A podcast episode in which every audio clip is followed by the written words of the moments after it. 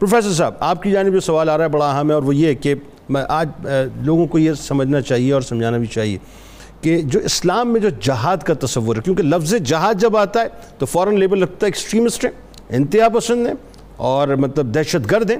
تو یہ جو اسلام میں جہاد کا ایکچول جو تصور ہے، وہ ذرا بتائیے دوسرا مسلمانوں کو کن کن مواقعوں پر اوفینسو ہونا چاہیے اور کن کن مواقعوں پر ان کو ڈیفینسو ہونا چاہیے؟ دو باتیں، دو مختلف جی۔ جی دیکھیے جہاد کی آپ نے بات کی تو جہاد کا تو لغوی معنی ہے جد و جہد کرنا۔ ٹھیک ہے۔ اور اصطلاحی معنی اس کا یہ ہے کہ اللہ کی راہ میں دین حق کی طرف لوگوں کو دعوت دینا۔ درست۔ اب یہ اسلام جو ہے یہ اسلام کا معنی بھی سلامتی ہے۔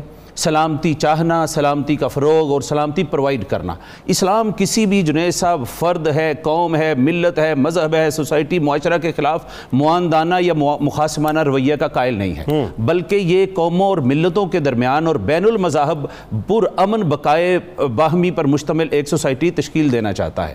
اب آپ دیکھیے کہ کن کن جہاں اگر اسلام نے جہاد کو قتال کے طور پر لیا ہے تو وہ بھی موسٹلی ڈیفنسو ہو کے لیا ہے۔ اور یہ جو اسلام کے اوپر ایک اعتراض کیا جاتا ہے کہ اسلام سپریڈ تھرو سوارڈ کہ یہ تلوار کے ذریعے پھیلا ہے۔ تو it's totally wrong accusation against Islam.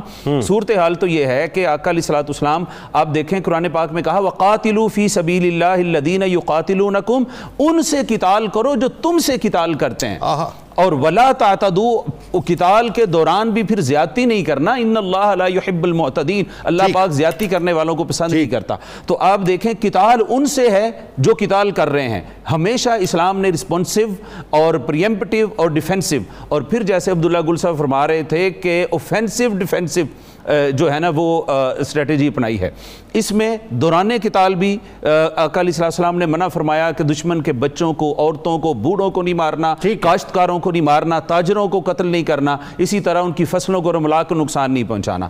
آگے چلیں تو وہ جو پھر ایک ہے ڈیفنس ایک ہے اوفینسو ڈیفنس جس کی ہم بات کر رہے ہیں کہ پیش بندی کے طور پر کاروائی کرنا۔ جیسے یہودیوں کے خلاف جو ہے غزوہ خیبر میں بنو مستلقہ کے خلاف اور پھر بنو ندیر اور بنو خریزہ کے خلاف۔ اب اگلی بات یہ ہے کہ جب کوئی امن معاہدہ توڑ دے تو اس وقت بھی پھر آ جاتا ہے کہ آپ اس کے خلاف قتال کر سکتے ہیں۔ پھر دار دار السلام کے باہر مقیم جو مسلمان ہیں اگر ان پر ظلم ہو رہا ہے تشدد ہو رہا ہے دیکھیے اگر کسی غیر مسلم ملک میں مسلمان مسلمان بستے ہیں تو ان کی حفاظت کی ذمہ داری دوسرے ملک میں رہنے والے مسلمانوں پر نہیں ہے وہ تو اسی ملک پر ہے۔ لیکن اگر وہاں ان پر تشدد ہے ان کے اوپر ظلم ستم ہو رہا ہے تو اس کے لیے پھر جہاد اور قتال واجب ہو جاتا ہے۔ اللہ رب العزت ارشاد فرماتا ہے وَمَا لَكُمْ لَا تُقَاتِلُونَ فِي سَبِيلِ اللَّهِ تمہیں کیا ہو گیا ہے کہ تم اللہ کی راہ میں جہاد نہیں کرتے؟ والمستضعفین من الرجال والنساء والولدان الذين يقولون ربنا اخرجنا من هذه القريه الظالم اهلها کہ وہ جو مستضعفین کمزور لوگ ہیں مرد ہیں عورتیں ہیں بوڑھے ہیں بچے ہیں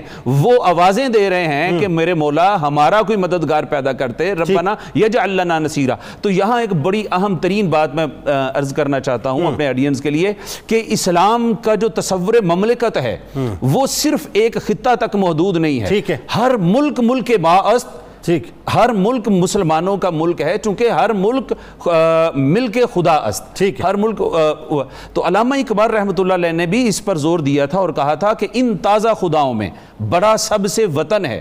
جو پیرہن ہے اس کا وہ مذہب کا کفن ہے۔ تو کبھی بھی یہ نہیں ہو سکتا کہ آپ صرف یہ کہیں کہ میں اپنے خطہ عرضی کی حفاظت کروں گا اور باہر جہاں بھی مسلمانوں پر ظلم و تشدد ہو رہا ہے تو وہ اس کو برداشت کیا جائے گا۔ یہ کبھی نہیں ہوگا۔ آقا علیہ السلام نے ارشاد فرمایا مثل المؤمنین فی توادہم و تراحمہم و تواتفہم کہ مومنین کی مثال ان کے رحم میں ان کی دوستی اور شفقت میں مثل الجسد ایک جسم کی ماند ہے۔ ازشتقا منہ ادوان اگر ایک عضوی جسم کا اگر بیمار ہو جائے تو تداعی لہو سائر الجسدی بسحری والہمہ تو پورا جسم جو ہے وہ بخار لیکن صورتحال صورتحال بدقسمتی سے انتہائی مختلف ہے۔ جو آپ بات فرما رہے ہیں وہ بالکل